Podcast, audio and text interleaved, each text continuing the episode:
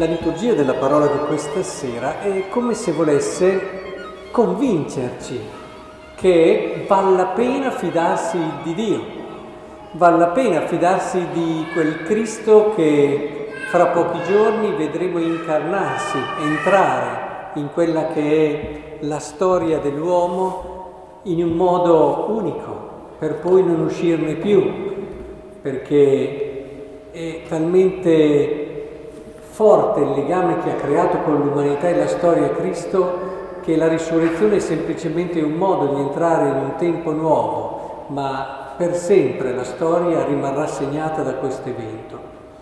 Quindi la liturgia di oggi desidera convincerci, convincerci che fidati di Dio, fidati di Dio, già dalla prima lettura. Isaia, io sono il Signore, non ce n'è altri, io formo la luce, creo le tenebre, faccio il bene, provoco la sciagura. Io, il Signore, compio tutto questo. Stillate cieli dall'alto, le nubi, eccetera. Tutta questa lettura che vi invito a rileggere con calma cerca di farvi vedere che è Lui, l'Onnipotente, il Santo. Affidati a Lui. Conviene più affidarsi a Lui che ai potenti ci direbbe sempre la scrittura. E così anche il Vangelo in fondo è tutto costruito intorno a questa fiducia. Ci sono Giovanni che ama due dei suoi discepoli, li manda a dire al Signore sei tu colui che deve venire o dobbiamo aspettare un altro? E Gesù invita, bene, guarda, guarda quello che succede e, e poi fate le vostre conclusioni i ciechi che acquistano la vista, gli zoppi camminano, i lebrosi sono purificati, i sordi odono, i morti risuscitano, eccetera. Qui è un punto chiave.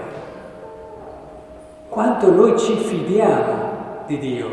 Voi direte, beh certo, noi ci fidiamo, veniamo a messa, siamo credenti, eccetera. Eh sì, bastasse questo, cioè il Signore vuole che noi davvero ci affidiamo a Lui, ma affidiamo davvero, non per modo di dire. Si può essere cristiani, andare a messa tutti i giorni, comportarsi in modo eticamente corretto, eh, però non essersi mai fidati fino in fondo di Dio. Perché se noi ci fidiamo di Dio, la nostra vita è appoggiata su di Lui. E se noi togliamo Dio, la nostra vita crolla. E questo l'esercizio che vi propongo di fare per verificare quanto ci siamo fidati di Dio. Se adesso in questo momento venisse meno Dio, mi togliessero Dio, io riuscirei a capire la mia vita? Molti direi di sì, sapete, ahimè.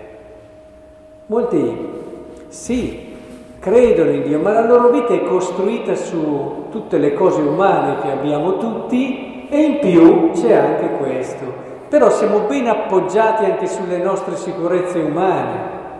Guai a me, ad esempio, dietro un gesto di carità ci può essere chi dà il superfluo, ma ci può essere anche chi dà qualcosa che non è spiegabile umanamente, solo con una grande fiducia in Dio.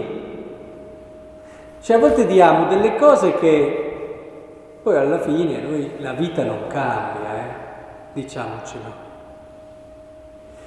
O anche su tante altre cose, ho visto credenti che nel momento in cui è arrivata una prova, una diagnosi nefasta dal punto di vista medico, erano più intimoriti, più agitati, più preoccupati di gente che non era credente.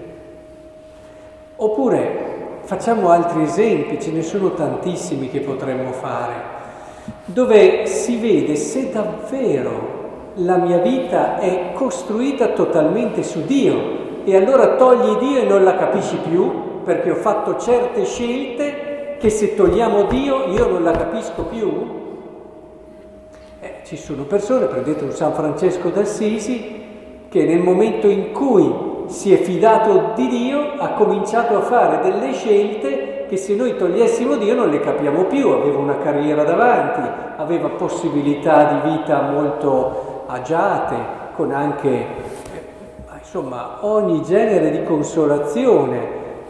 Nel momento in cui tu leggi la sua vita, togli Dio non la capisci più. Così è il credente, ma non che dobbiamo fare come San Francesco, se uno ha una famiglia non può fare come San Francesco, però c'è modo e modo di vivere la famiglia, c'è un modo di una famiglia costruita intorno alla fiducia in Dio e c'è un modo di una famiglia normale, costruita sulla fiducia nelle realtà umane, dove però si va anche a messa e ci cerchiamo di comportare onestamente. Capite la differenza? Oh, non è adesso è che sia peccato, ma mi viene da pensare, ma quanto perde questa famiglia? Quanto perde questa persona che non si fonda, che non si appoggia, che non si abbandona, perché è come, sapete quell'esercizio che ci facevano fare da bambini?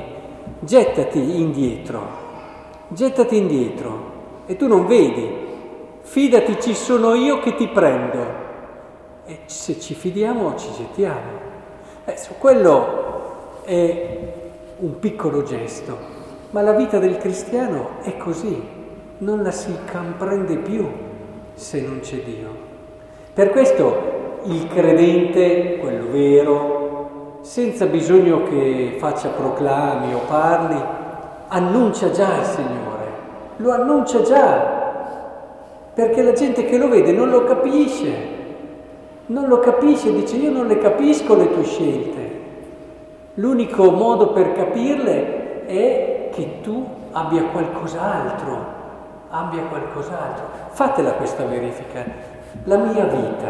Sapete che certi santi, quando avevano certe prove sulla fede e quindi Dio spariva dal loro orizzonte, eh, cominciavano, quello che sarà un santo, che è uno dei santi eh, protettori del, dell'anno della misericordia, San Leopoldo Mandic, insieme a Padre Pio.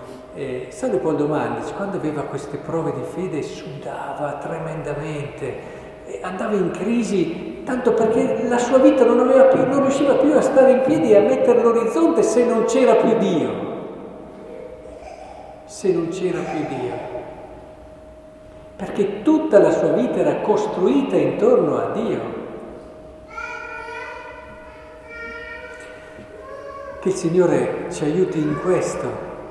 Facciamo come ha detto qui ai discepoli, ai discepoli di Giovanni. Guardate, guardate. Riprendete il brano di Isaia che abbiamo pregato. Lasciate che la parola di Dio vi convinca. Val la pena fidarsi di Dio.